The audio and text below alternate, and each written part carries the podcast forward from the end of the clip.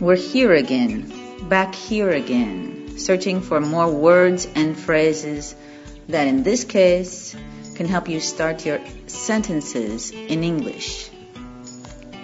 So first we can talk about these words and how you can use them to organize your ideas.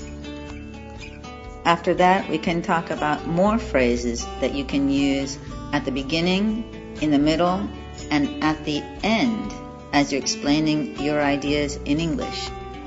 And finally, you can think about and choose the words and phrases you want to use when you explain ideas and tell your stories in this language.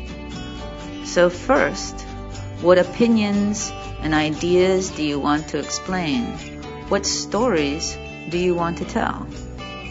Storytelling is an ancient part of all cultures, and there is an art to it. Telling stories in a second language is easier when you organize and prioritize your ideas.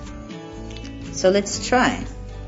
First, choose a story you'd like to tell, and then choose a handful of these words and phrases you'd like to use.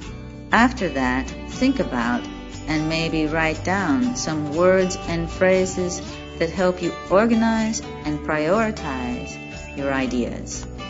Then, when you're ready, feel free to tell this story out loud and even maybe to record yourself telling this story. Finally, if you recorded yourself, listen to yourself and observe what words and phrases you chose. So that's enough for now. Feel free to keep listening to these podcasts or to any other recordings on this website, coachingdeingles.com.